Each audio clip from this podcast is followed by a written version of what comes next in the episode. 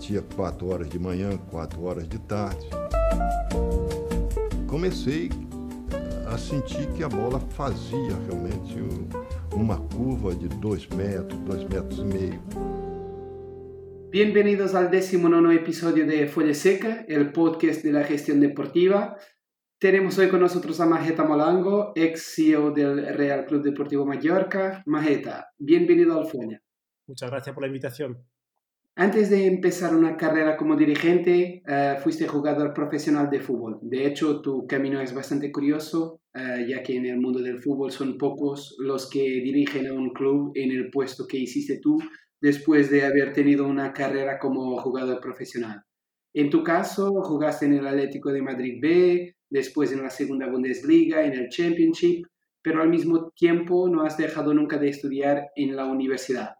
¿Ese ha sido el motivo por el que has realizado pocos partidos a lo largo de tu carrera?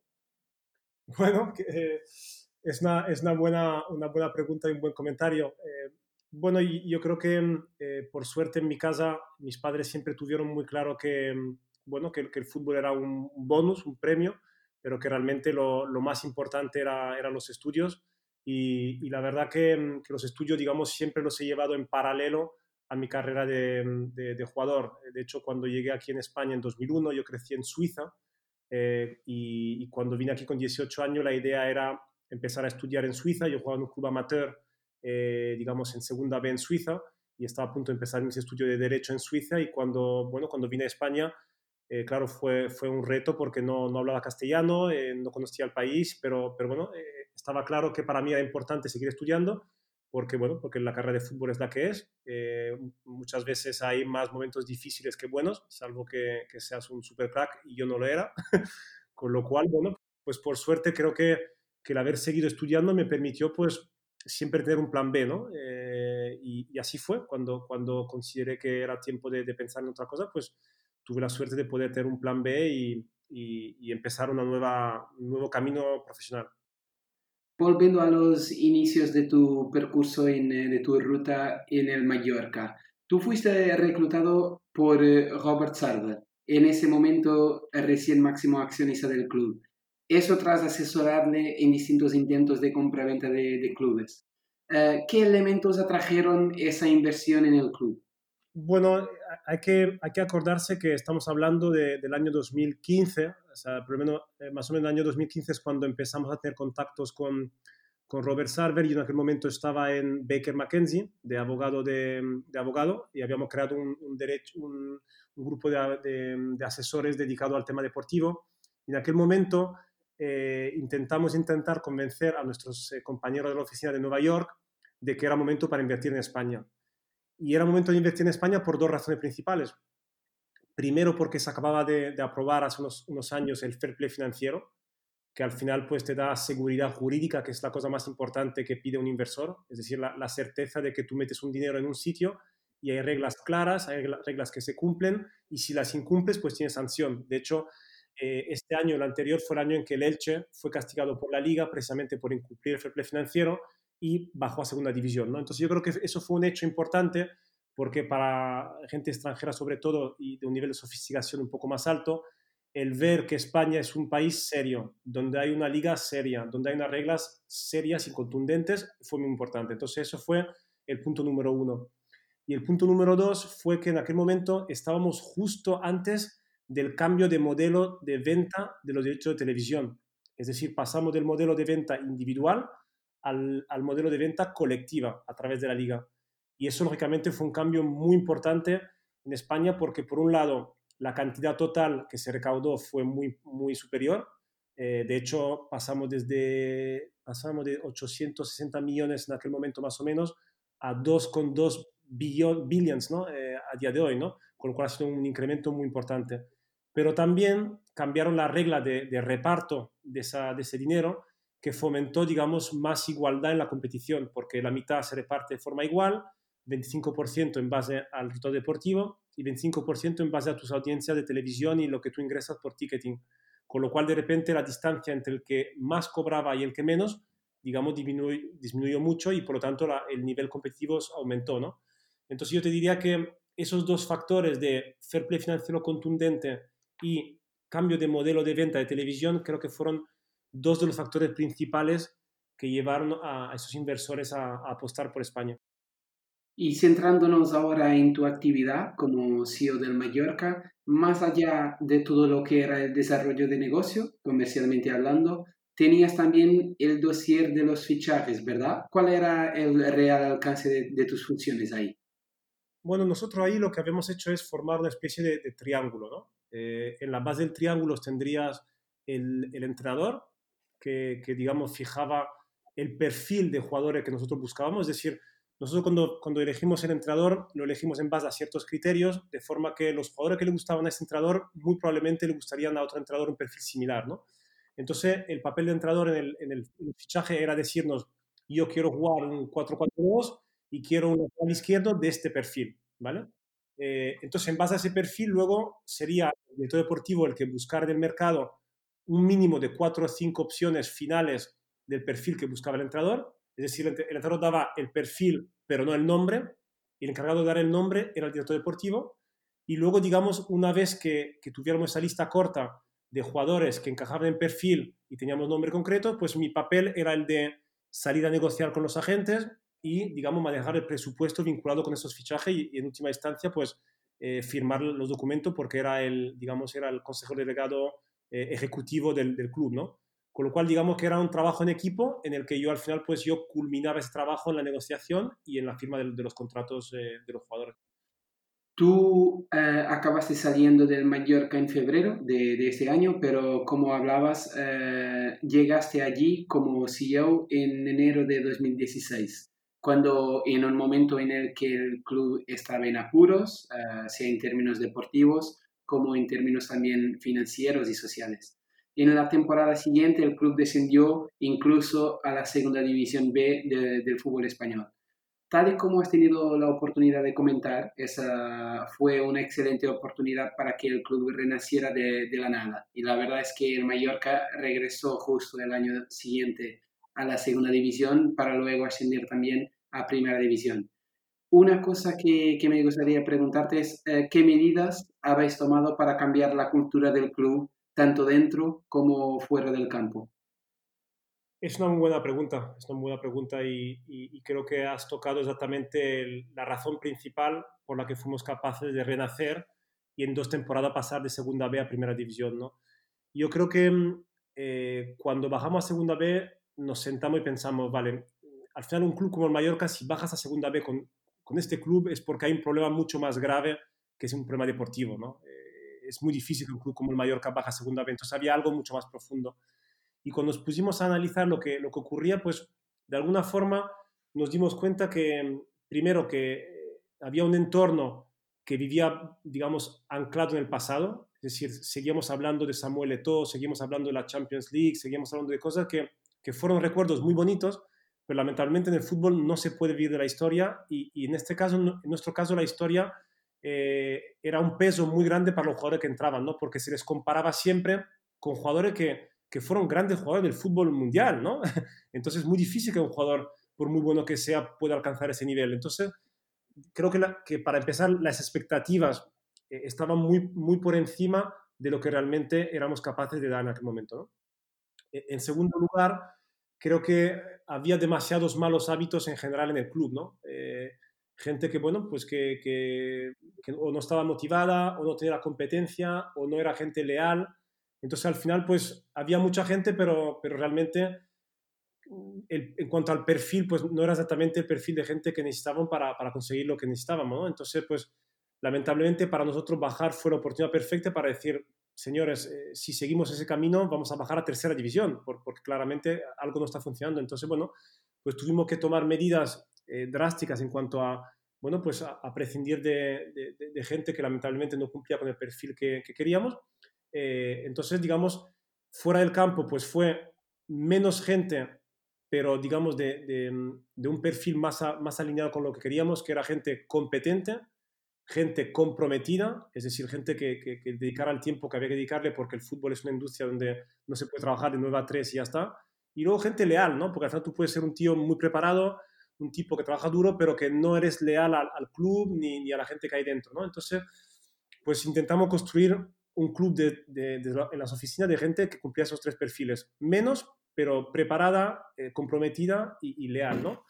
Y luego, pues en el campo, eh, pues de 25 jugadores que, que, teníamos cuando bajamos, 21 salieron. Nos quedamos nada más que con cuatro. De hecho, dos de ellos siguen a día de hoy en el Mallorca, que son Lago Junior y Raillo. Eh, y empezamos a construir un equipo, ¿no? y sobre todo empezamos por lo que hay que empezar, que es elegir bien el entrenador. Ahí teníamos claro que uno de los grandes errores o, falta de acierto que tuvimos cuando bajamos fue no ser capaz de identificar, pues, eh, digamos, el entrenador para el proyecto, ¿no? Y, ahí dedicamos mucho tiempo a, elegir bien el mister.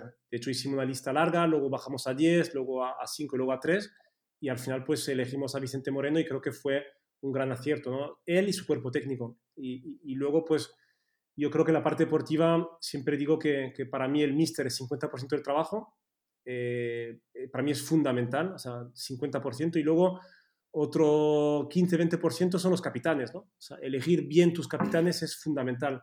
Entonces, bueno, yo creo que, que, esa fue la clave, elegir bien el míster, elegir bien los capitanes y a partir de ahí, pues construir un grupo de, de, chicos que respondieran lo que te dije antes. Los líderes, ¿no? Los líderes de, una plantilla. Fundamental, fundamental. Por cierto, Maeta, yo quería también aquí en ese espacio darte un poquito la, oportunidad para, para, justificar uno o dos aspectos, porque eh, tú hablabas de la, por ejemplo, de la cantidad de, de, personas que había en ese momento cuando has entrado en el club. Y una de las críticas que, que te hacen es exactamente esa, de que eh, por tu decisión han salido muchos profesionales del club, botilleros, eh, enfermeros, masajistas, etcétera. Cuando llegaste, te diste cuenta, eh, eh, o sea, ¿lo hiciste por un tema de calidad y de profesionalidad o también lo tuviste que hacer por un tema financiero? No, bueno, se juntaban un poco las dos cosas, ¿no? Al final tú bajas a segunda B y a segunda B tú no puedes tener una estructura como en segunda A, ¿no? Eso, eso es obvio. Con lo cual, por un lado, había que adaptar la estructura a, a, la realidad de segunda B y por otro lado, por un tema también de, digamos, de, de filosofía, ¿no? Había gente que, que era gente pues que, que, eran buenos profesionales, pero que, quizás no tenía este, hambre, ¿no? Eh, porque, bueno, pues que habían tenido la suerte de estar en primera división mucho tiempo, de haber estado con grandes jugadores, entonces a lo mejor pues para ellos bajar a segunda B era, era un castigo, ¿no? Era, era, era, una, era algo negativo. Y yo creo que en aquel momento pues hacía falta gente que dijera, mira, estoy en el Mallorca, estoy en un, en un, en un gigante que está dormido y es una oportunidad fantástica y tengo hambre, tengo ganas, tengo motivación de volver, ¿no? Eh, y, a veces tú puedes ser un gran profesional, pero simplemente pues no tienes ya esta, esta fuerza, esta motivación, porque entiendo que es difícil bajar a la segunda vez, ¿no? Entonces, nosotros buscábamos gente que para ellos fuera un premio, que para ellos estar en Mallorca fuera un premio y que tuvieron mucha, mucha hambre de, digamos, de, de, volver eh, a primera división. Eh, y, y, creo que fue una, una de las claves del éxito, ¿no? Y, también otro aspecto que, que, comentabas que es muy interesante, decías que el, eh, el ahora mismo que el entrenador eh, corresponde a, a, unos 50% de, del éxito, del posible éxito de un equipo. Tú, eh, depende mucho, ¿no? Porque hay equipos que creen que la estructura del club es mucho más importante, hay otros que defienden que el entrenador al final es mucho de lo que es el éxito de, de un equipo. De tu experiencia, ¿tú crees que realmente, aunque la estructura sea muy buena, si no, si no tienes un buen entrenador, que al final acabas no consiguiendo resultados? Yo creo que, que no es uno u otro, creo que es los dos. Yo creo que, yo creo que, es, que es, es una combinación de, de, las dos cosas. Yo creo que es muy importante la estabilidad y la continuidad del trabajo fuera del campo. Es decir, yo creo que el hecho de que tuviera una propiedad sólida, el hecho de que tuviera una línea de trabajo clara, el hecho de que no fuéramos constantemente cambiando de opinión y cambiando de idea, ¿no? Eh, yo creo que eso, es muy importante que, y que todo el mundo en el entorno supiera que aquí se habla solo de fútbol, no hay controversia, no hay cosas raras, se habla de fútbol y los recursos están dedicados al fútbol, ¿no? Entonces yo creo que esa estabilidad, esa filosofía clara del club fue muy importante. Y luego eso, pues hay que conjugarlo con un cuerpo técnico eh, que entienda eh, la filosofía del club, que trabaje en línea con el club. Em, y te digo que el míster es importante por dos razones, porque yo creo que hay dos perfiles de vestuarios, ¿no? Hay perfiles de vestuario donde, donde em, probablemente más en los grandes clubes, donde los jugadores son capaces de, de sí mismos de, de, digamos, de crear algo, de, tienen tanto talento que realmente el entrenador es un, un, gestor de personalidades, más que a lo mejor un, un entrenador al, uso, ¿no? Trabajando temas, temas tácticos. Y luego están todos los demás, que son equipos donde el talento en sí mismo, pues habitualmente no te gana partido solo y donde realmente muchas veces la fuerza del colectivo es mucho más importante que el talento individual porque en segunda división no hay jugadores que te ganen partidos solos, ¿no? Entonces, lo que aprendimos es que al final este grupo necesita un buen director de, orquesta, ¿no? Eh, que sea capaz pues, de sacar el mejor de este grupo con un pensamiento colectivo versus pensamiento individual. Eh, y, entonces, bueno, pues esa es mi, creencia, ¿no? Que, hoy en día, pues, cada día hay menos talentos como, como lo conocimos en los, en los 90, sino que, que eso escasea cada día más y entonces el grupo es mucho más importante que, que el talento individual y yo creo que por eso el míster también es, es fundamental. ¿no? Eh, aparte es una generación de jugadores acostumbrado a, a, estar muy jóvenes en academia, con lo cual la creatividad no han jugado en la calle, no, creatividad tienen poca, y lo que tienen es, necesitan una persona que les, les explique bien todo, que trabaje bien el balón parado, que trabaje bien durante la semana, ¿no? O por lo menos esa es mi visión y es lo que aplicamos aquí. Al final yo creo que tu discurso tiene mucho que, que, ver con una idea que yo defiendo que es fundamental en la gestión deportiva, que es eh, la idea del alineamiento, ¿no? Es muy importante que sea la estructura como el entrenador, que es el líder de, de un equipo, como los capitanes, que toda esta pirámide esté alineada en todo lo que es, uh, son los valores del club, uh, sus objetivos, etcétera, ¿no, ¿no lo crees? Es absolutamente fundamental, porque al final si, si, todo el mundo en la organización no, no va en la misma dirección, tú pierdes credibilidad en tu mensaje, ¿sabes? Yo creo que, que al final en el vestuario, por ejemplo, llega un momento en que hay un límite donde puede llegar un mister o donde puede llegar un, CEO, ¿no? Y hay un momento en que cuando cierra la puerta del vestuario, está entre ellos, es importante que en ese vestuario haya gente que, digamos, que defienda esos valores, esta línea de trabajo, ¿no? Y nosotros, yo siempre digo que, que aquí tuvimos unos, unos capitanes excepcionales, ¿no? Eh, eh, gente como Chisco Campos, gente como Manolo Reina, eh, Raillo, Salva Sevilla, ¿no? Tuvimos cuatro capitanes que, bueno, cada uno con su manera de ser, cada uno con su aportación, pero gente extraordinaria, ¿no? Eh, que al final eso te permite que, que no hace falta que tú estés pendiente de ver si alguien sale de fiesta o no sale de fiesta, si alguien está motivado o no está motivado, porque al final ellos mismos, dentro del vestuario, hay gente que eso, digamos, lo, tutela bien, ¿no? Entonces, al final, los capitanes están alineados, el míster está alineado, el director deportivo está alineado, el CEO está alineado, la propiedad también, pues al final eh, creo que es así que consigues cosas que, que son excepcionales como ese doble ascenso de, de, segunda a primera.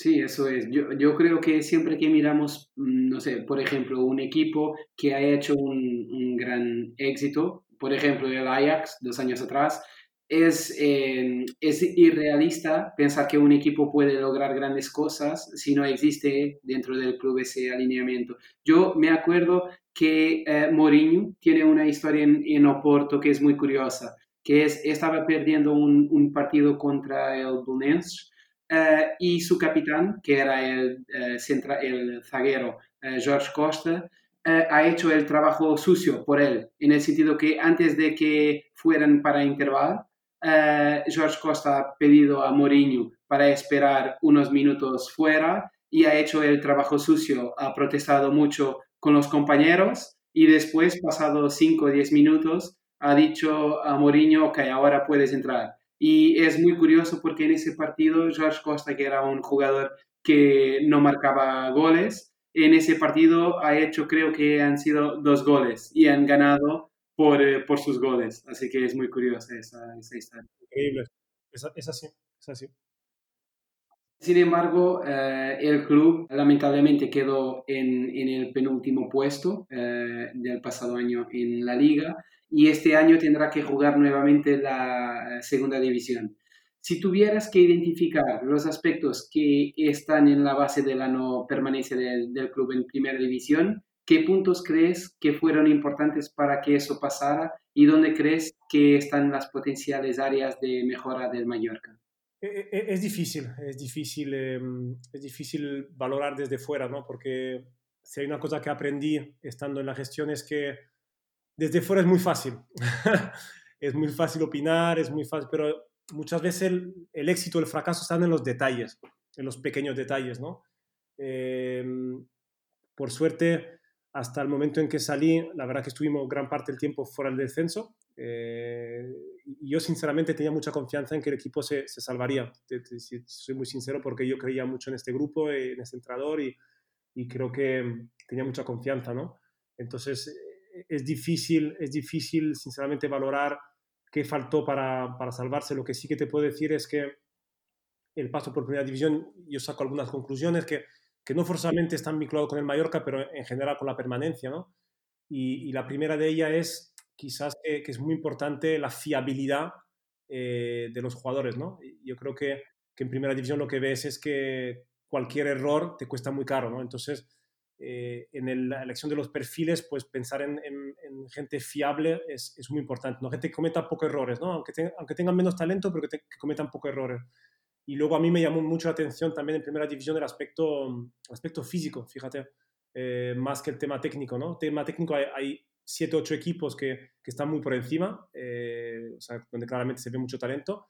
El resto son muchos equipos subidos de, segunda división, con una mentalidad muy similar, incluso con muchos jugadores que vienen de segunda división. Y, y, lo que me llamó mucho la atención fue eso. O sea, tú ves equipos como el Sevilla, equipos como la Real Sociedad, que para mí fueron dos equipos que me encantaron, es que además de jugar bien, es que físicamente son, son unos aviones, ¿no? Eh, sobre todo a nivel de, de, datos de intensidad. Entonces, bueno, yo creo que ahí eh, hay dos cosas importantes. Y luego a lo mejor, pues, claro, tú vienes de segunda división y de segunda B donde tú, como quieres subir, tienes que ganar mucho, ¿no? Entonces tu mentalidad es la de intentar ganar siempre. Y yo creo que en primera división hay que aprender que muchas veces con no perder, a veces vale también, ¿no? eh, yo creo que vas ganando puntos, vas ganando confianza, ¿no? Sobre todo fuera de casa. Y yo creo que ahí también pues, es una de las grandes lecciones que, que yo saqué de este, de este paso por primera división.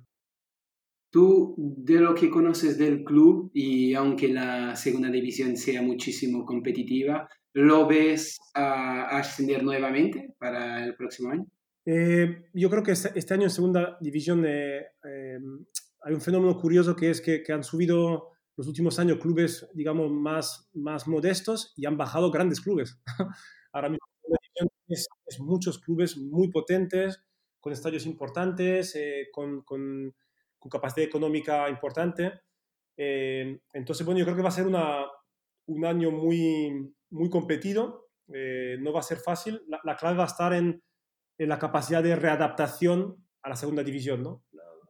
darse cuenta que la primera ya pasó y que y que para subir a, de segunda división a primera división hace falta ciertos valores y cierto, cierto enfoque en cuanto a lo que tú quieres ser como equipo, ¿no? tu filosofía. Entonces yo creo que si, si el equipo es capaz de, de, de ponerse otra vez, en, digamos, el, en, este, en, esta, en este enfoque mental, yo creo que tiene mucha posibilidad de poder subir, pero, pero insisto en que, en que tienes equipos eh, potentes, ¿eh? equipos potentes eh, que no será fácil.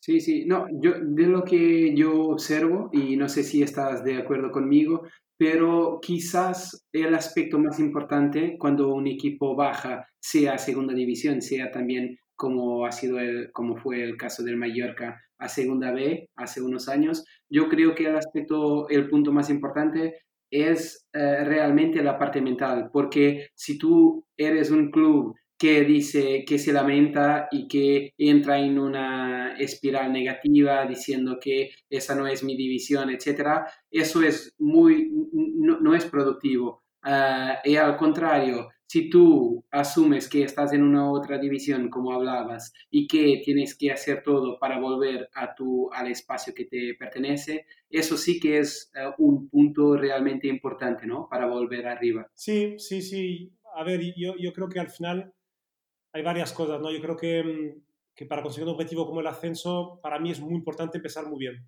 ¿sabes? Es importante empezar bien porque, porque te permite que la gente te respete, que los árbitros te respeten, los rivales te respeten, de repente, pues la gente, cuando tú estás arriba desde el principio, ya la gente cuando viene a tu estadio dice, bueno, esa gente está arriba, uf, pues, pues ya si saca un punto ya está bien, ¿no? eh, y entonces, pues ya la gente viene condicionada psicológicamente por, por eso, ¿no?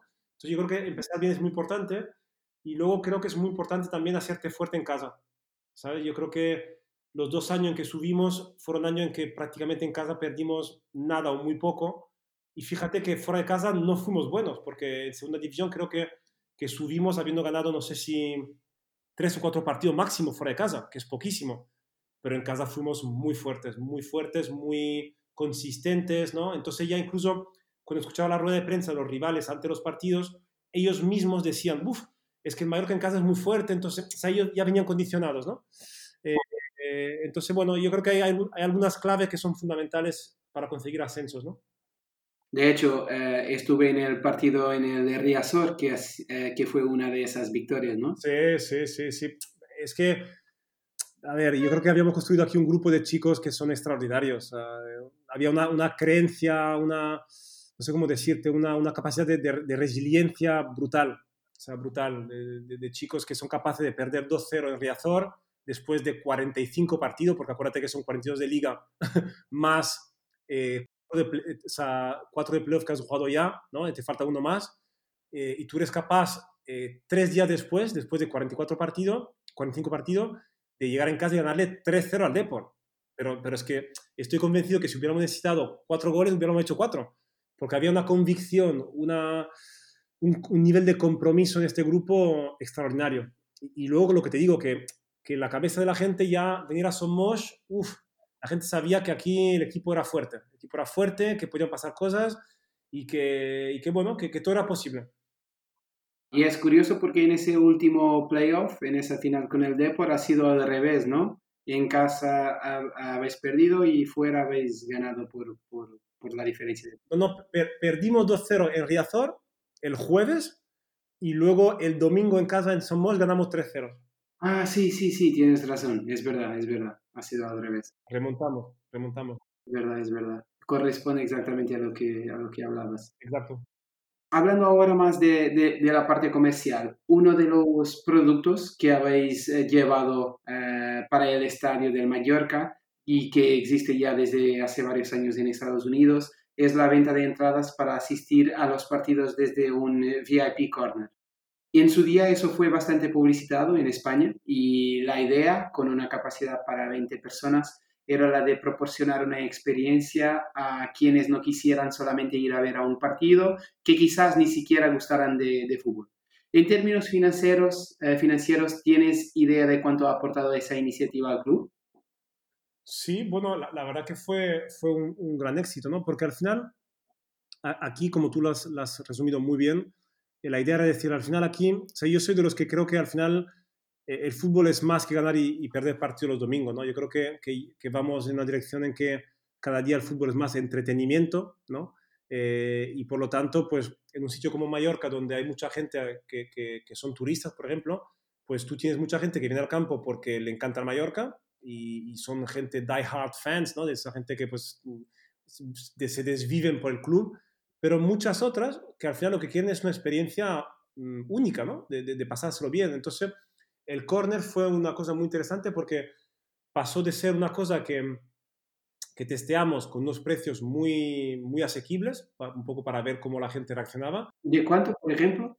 Pues mira, en segunda vez no sé si eran, no sé, 50 euros por partido, no, en segunda vez era, era, poco, era 20 o 30 euros por partido. Okay. En segunda división no sé si pasamos a, no sé pasamos a entre 50 y 100 dependiendo del partido. Y luego ya en primera división alcanzamos unos precios pues realmente interesantes, ¿no? Eh, hasta el punto que lo que hicimos fue que empezamos con un pequeño corner para 20 personas y ampliamos con otra pequeña grada al lado para 50 porque funcionaba muy bien, ¿no? Entonces al final yo creo que eso no era solo el dinero que, que traía, que también traía cosas interesantes, sino también, también el, el, branding, ¿no? El, la, el, mensaje que tú mandabas en cuanto al perfil de club que tú querías ser, ¿no? Un club moderno, un club donde cercano, un club donde, donde la experiencia era muy importante. Eh, le ofrecías también a tus patrocinadores pues una, un complemento a su patrocinio muy interesante también. Eh, con lo cual para nosotros no era un tema solo económico, era un tema también, eh, digamos, de filosofía de club y de posicionamiento de marca. Claro, claro. ¿Tú, pero tienes idea de cuánto habéis llegado a pedir por, un, por una entrada para ese VIP corner en eh, Primera División? Uh, buena pregunta. Eh, es que ahí habíamos, lo que habíamos hecho era dividir, eh, digamos, los partidos en varias categorías, ¿sabes? Entonces había una categoría A que yo creo que pues tenías Barça, Madrid, Barça. ¿sabes? Sí. Luego había categoría B y luego otra categoría C, ¿no? Entonces, dependiendo del partido, pues eh, teníamos un precio diferente.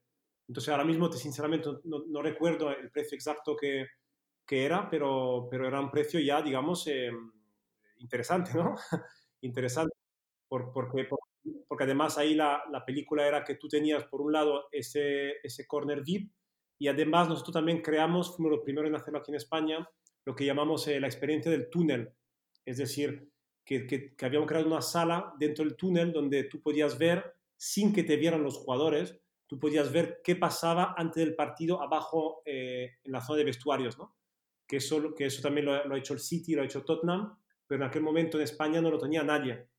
Eh, y la verdad que, que, eso era un complemento al córner. Entonces la gente llegaba ante el partido, iba al túnel, veía lo que pasaba en el túnel y luego de ahí les movíamos al, al corner VIP. O sea que era un pack, ¿no?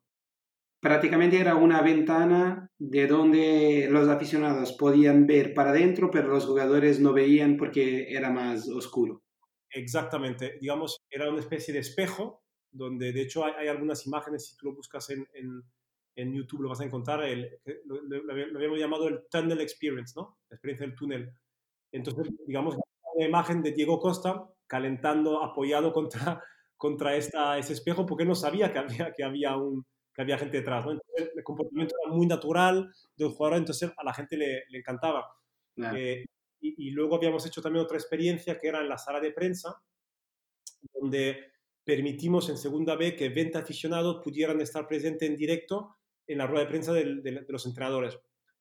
Y eso a la gente le encantó. Y cuando subimos a segunda división, la liga nos dijo que, que lamentablemente eso no lo podían consentir porque podían perturbar la rueda de prensa. Entonces ahí nos inventamos también una sala detrás de la sala de prensa, pusimos otra vez este, este espejo donde tú ves pero ellos no te ven, y entonces en primera división la gente pudo pues, seguir en directo la rueda de prensa de Zidane, de Simeone, eh, de Valverde, etcétera, etcétera. Y eso también la gente le, le encantó.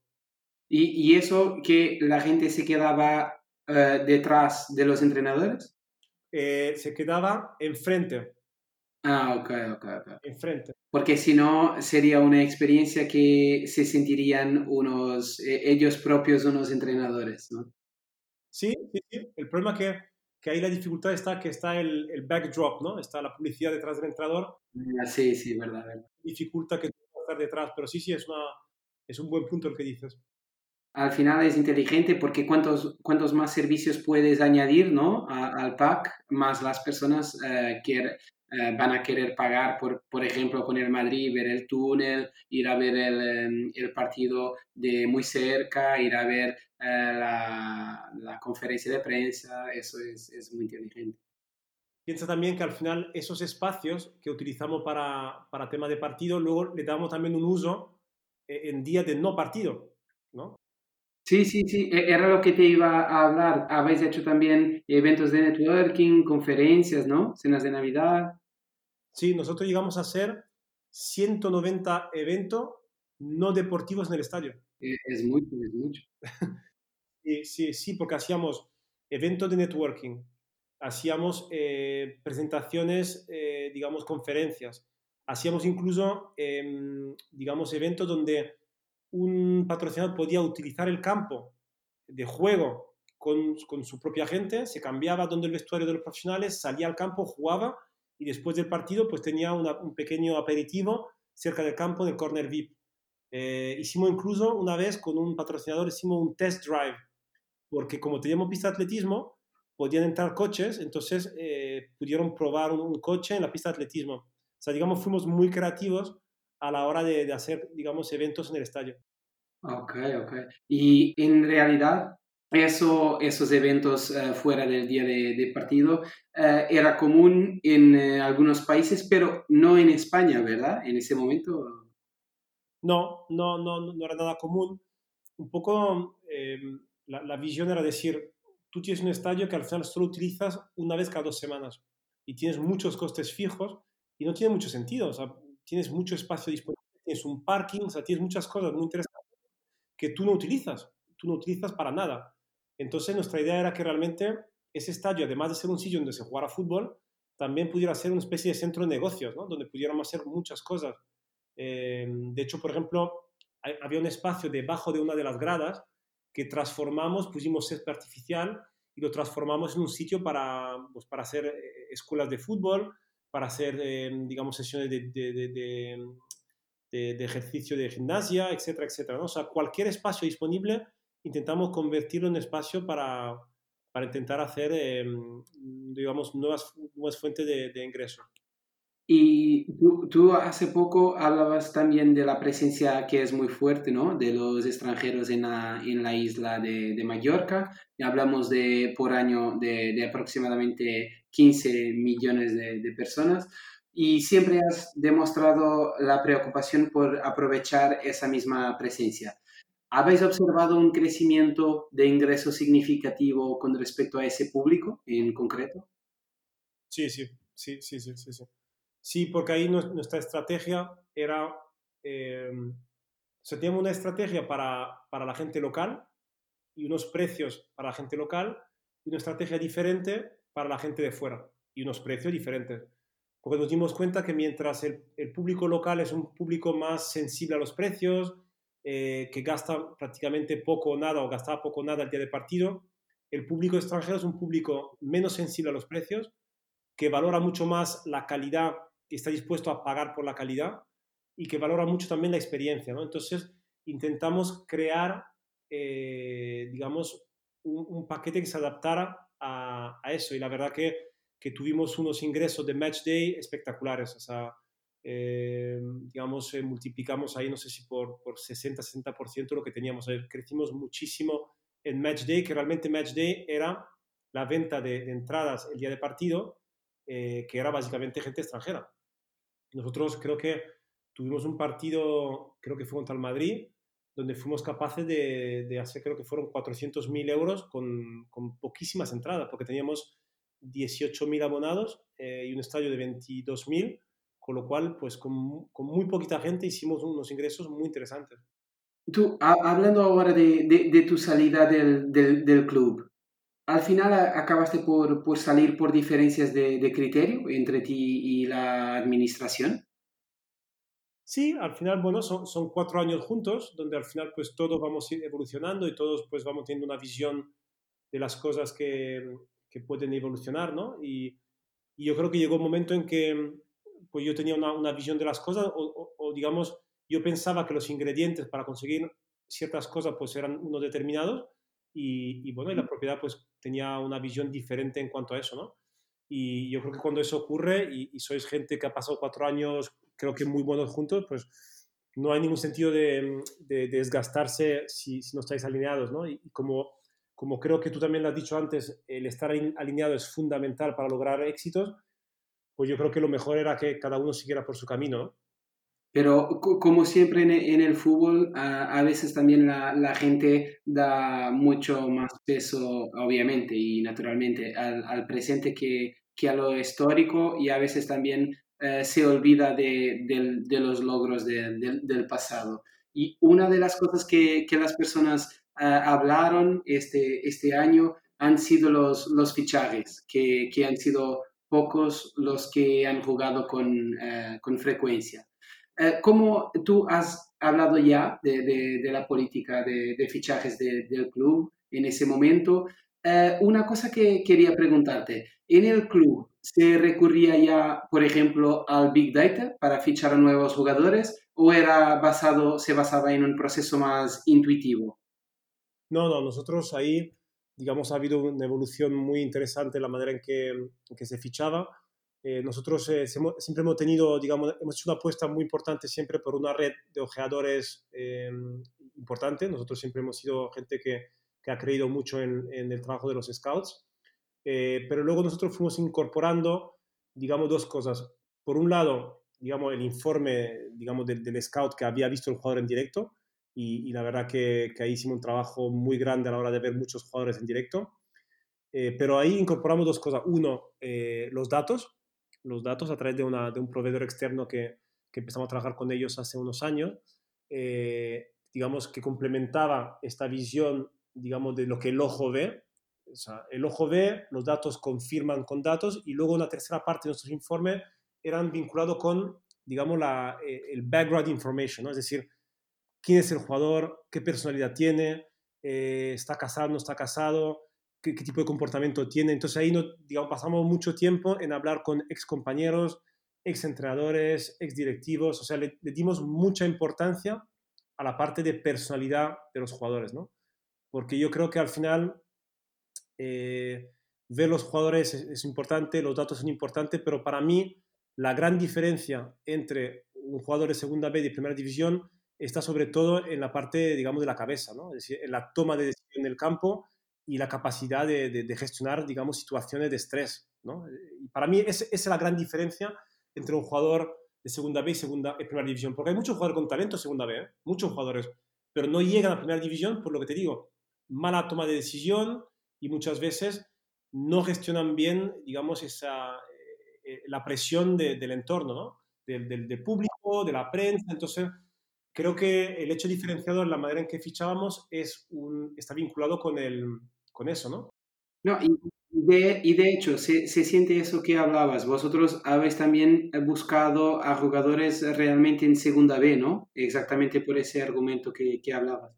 Claro, al, final tú consigues, pero aquí e, e, es, como siempre, o sea, yo creo que aquí se puede interpretar las cosas como se quiere, ¿no? Y, y, lo que no se cuenta muchas veces es que el Mallorca era el presupuesto más bajo de primera división. el Mallorca tenía 29 millones de presupuesto en, en primera división, que eso eh, en segunda división en aquel año había equipos como el Málaga o, como el Girona que tenían a lo mejor 24 en segunda división. Es decir, tú en primera división tenías 4 millones más que los equipos punteros de segunda división.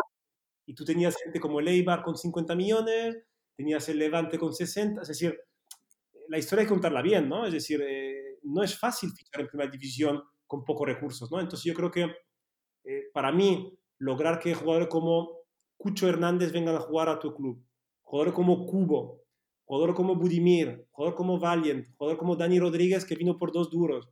Eh, claro, entonces para mí eso, eso es una, cosa muy importante, ¿no? Eh, que al final pues no sé hasta qué punto se valoró o, se quiso valorar, ¿no? Y tú, tú hablabas del, del proveedor de, data, eh, de datos en este caso. ¿Con quién trabajabais? Nosotros trabajamos con DribLab. Ah, ok, ok. No, he, hablado ya con, con, Salva, con el CEO aquí para el podcast, para Tipo muy, muy interesante, preparado, buena gente. La verdad que estuvimos muy cómodos trabajando con, con él y con, y con su empresa. Sí, sí, sí, sí, no, ah, están, están haciendo un gran trabajo. Y mm, por fin saliste del, del club, como hablábamos, y en tiempos de cuarentena decidiste fundar en conjunto con Monir Zok y Marshall Glickman una empresa de consultoría, la 3MS Consulting. ¿Está esta empresa centrada en ayudar a los clubes en el escenario próximo, post-pandémico?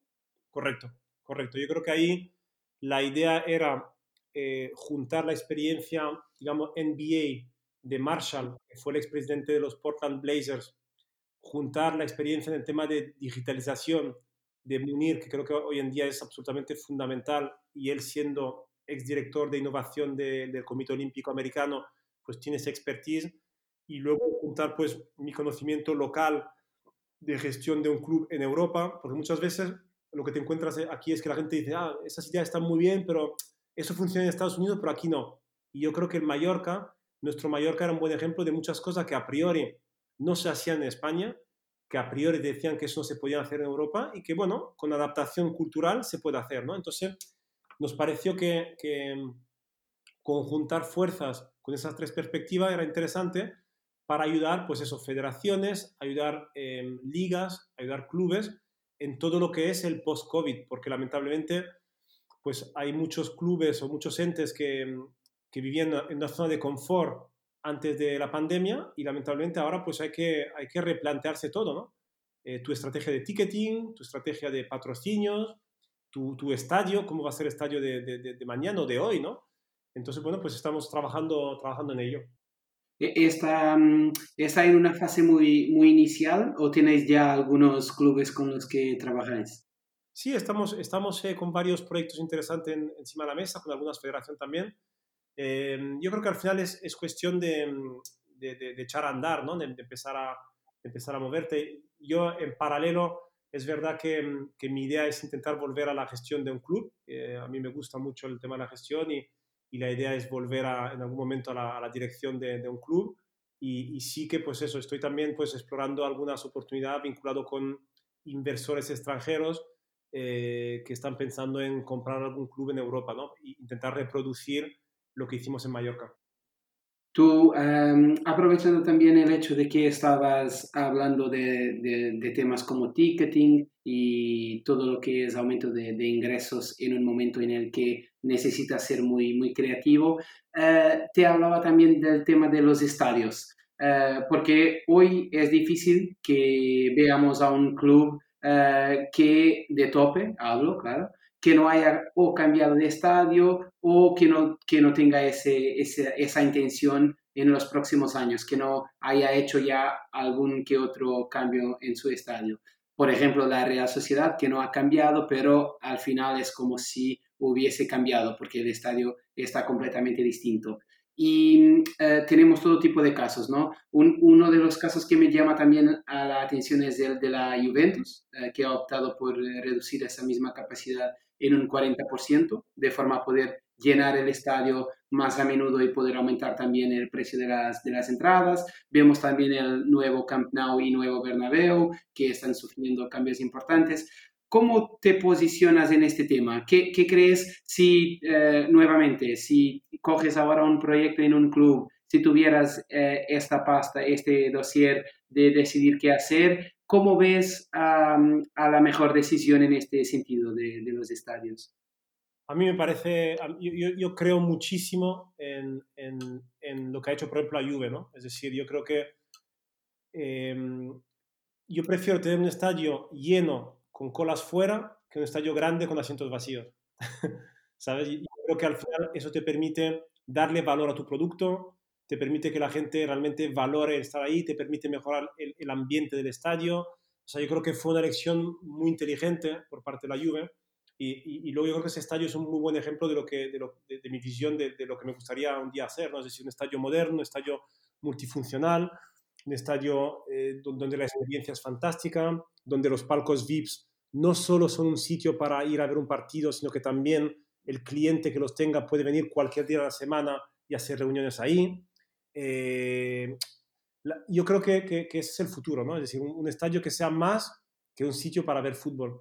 Entonces, pero sí que es verdad que, por ejemplo, mm, realmente me es indiferente que el estadio sea del club o que, tenga un, digamos, una concesión a largo plazo, ¿no? Que muchas veces en España tenemos la obsesión de, de ser propietarios, pero yo creo que al final aquí la clave está en ser capaz de tener un uso pleno. Para mí esa es la clave, ¿no? Eh, y no tanto ser propietario del estadio. Sí, sí, sí, sí. No, y, y al final también cuando tú em, tomas esa decisión, como ha hecho la Juve, eh, tú tienes también la posibilidad de, si ves que eso te está saliendo bien, ¿no? Después de algunos años, si ves que estás teniendo muchos ingresos, etcétera, y que la gente, y que estáis teniendo una demanda mucho superior a los asientos que puedes ofrecer, después también puedes aumentar la capacidad, ¿no? También te permite en ese sentido. Y al contrario, cuando tienes un estadio para 80 mil personas, con más difícilmente puedes quitar a esos asientos, ¿no? Mira, nosotros nos pasó exactamente esto cuando bajamos a Segunda División B. Bajamos y dijimos, ahora, ¿qué hace el Mallorca con un estadio de 21.000 personas en segunda B?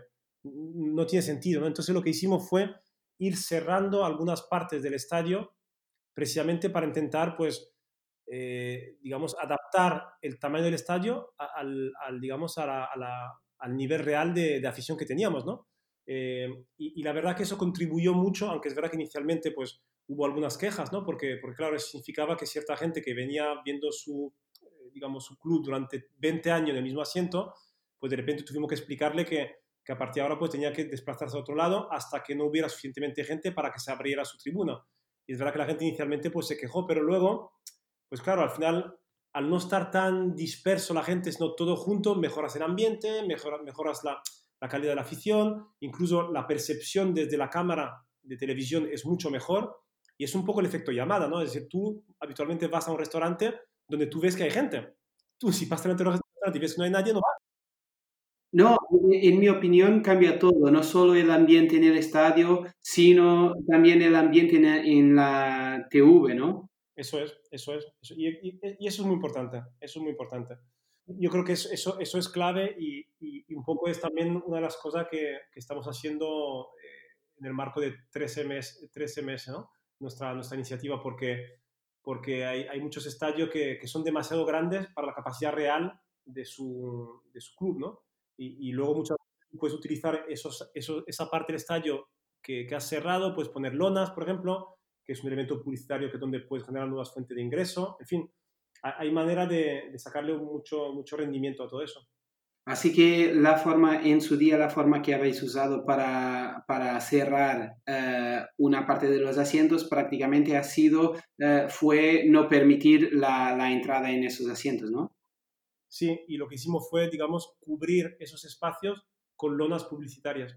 Ok, ok.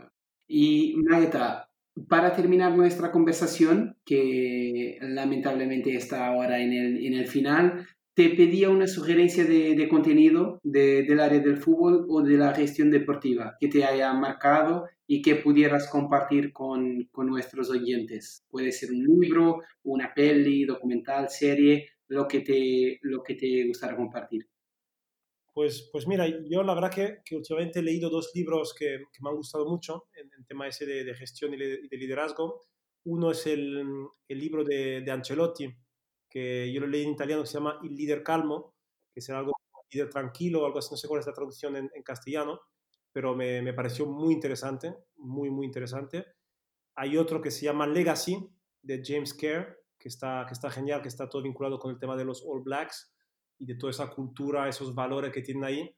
Eh, yo creo que la verdad que esos son dos libros que, que, recomendaría. Y luego a nivel audiovisual, pues tuvimos la suerte este año de participar en, el, en, el la docuserie de, de, Amazon que se llama Six Dreams, que creo que sale ahora el 2 de octubre. Y, y bueno, pues ahí también participé yo personalmente como, como uno de los personajes y bueno, la verdad que tengo curiosidad yo mismo por ver cómo ha salido. Pero te, te, ha dado la impresión que muestra bien la realidad del Mallorca, ¿te ha parecido? Bueno, creo, creo que, o, quiero pensar que, que, hay gente que tendrá una visión diferente del trabajo que, que hicimos, ¿no?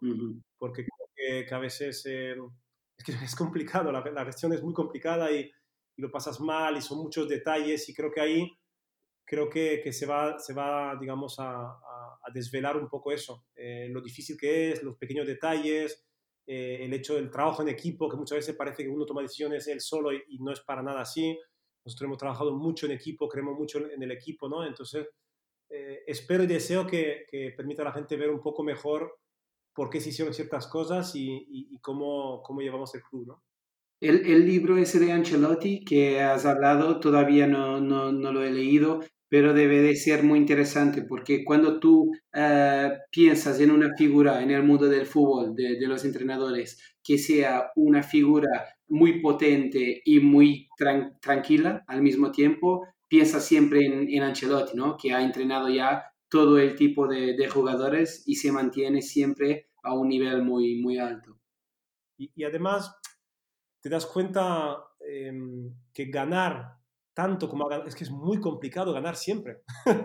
¿Sabes? Es muy complicado perder siempre, pero es muy complicado también ganar siempre. O sea, ser capaz de tener siempre este hambre constante de más, más, es que es muy complicado. Y eso es lo que diferencia los, los grandes jugadores de los jugadores normales, ¿no? Es decir, Cristiano no se cansa nunca de ganar, nunca.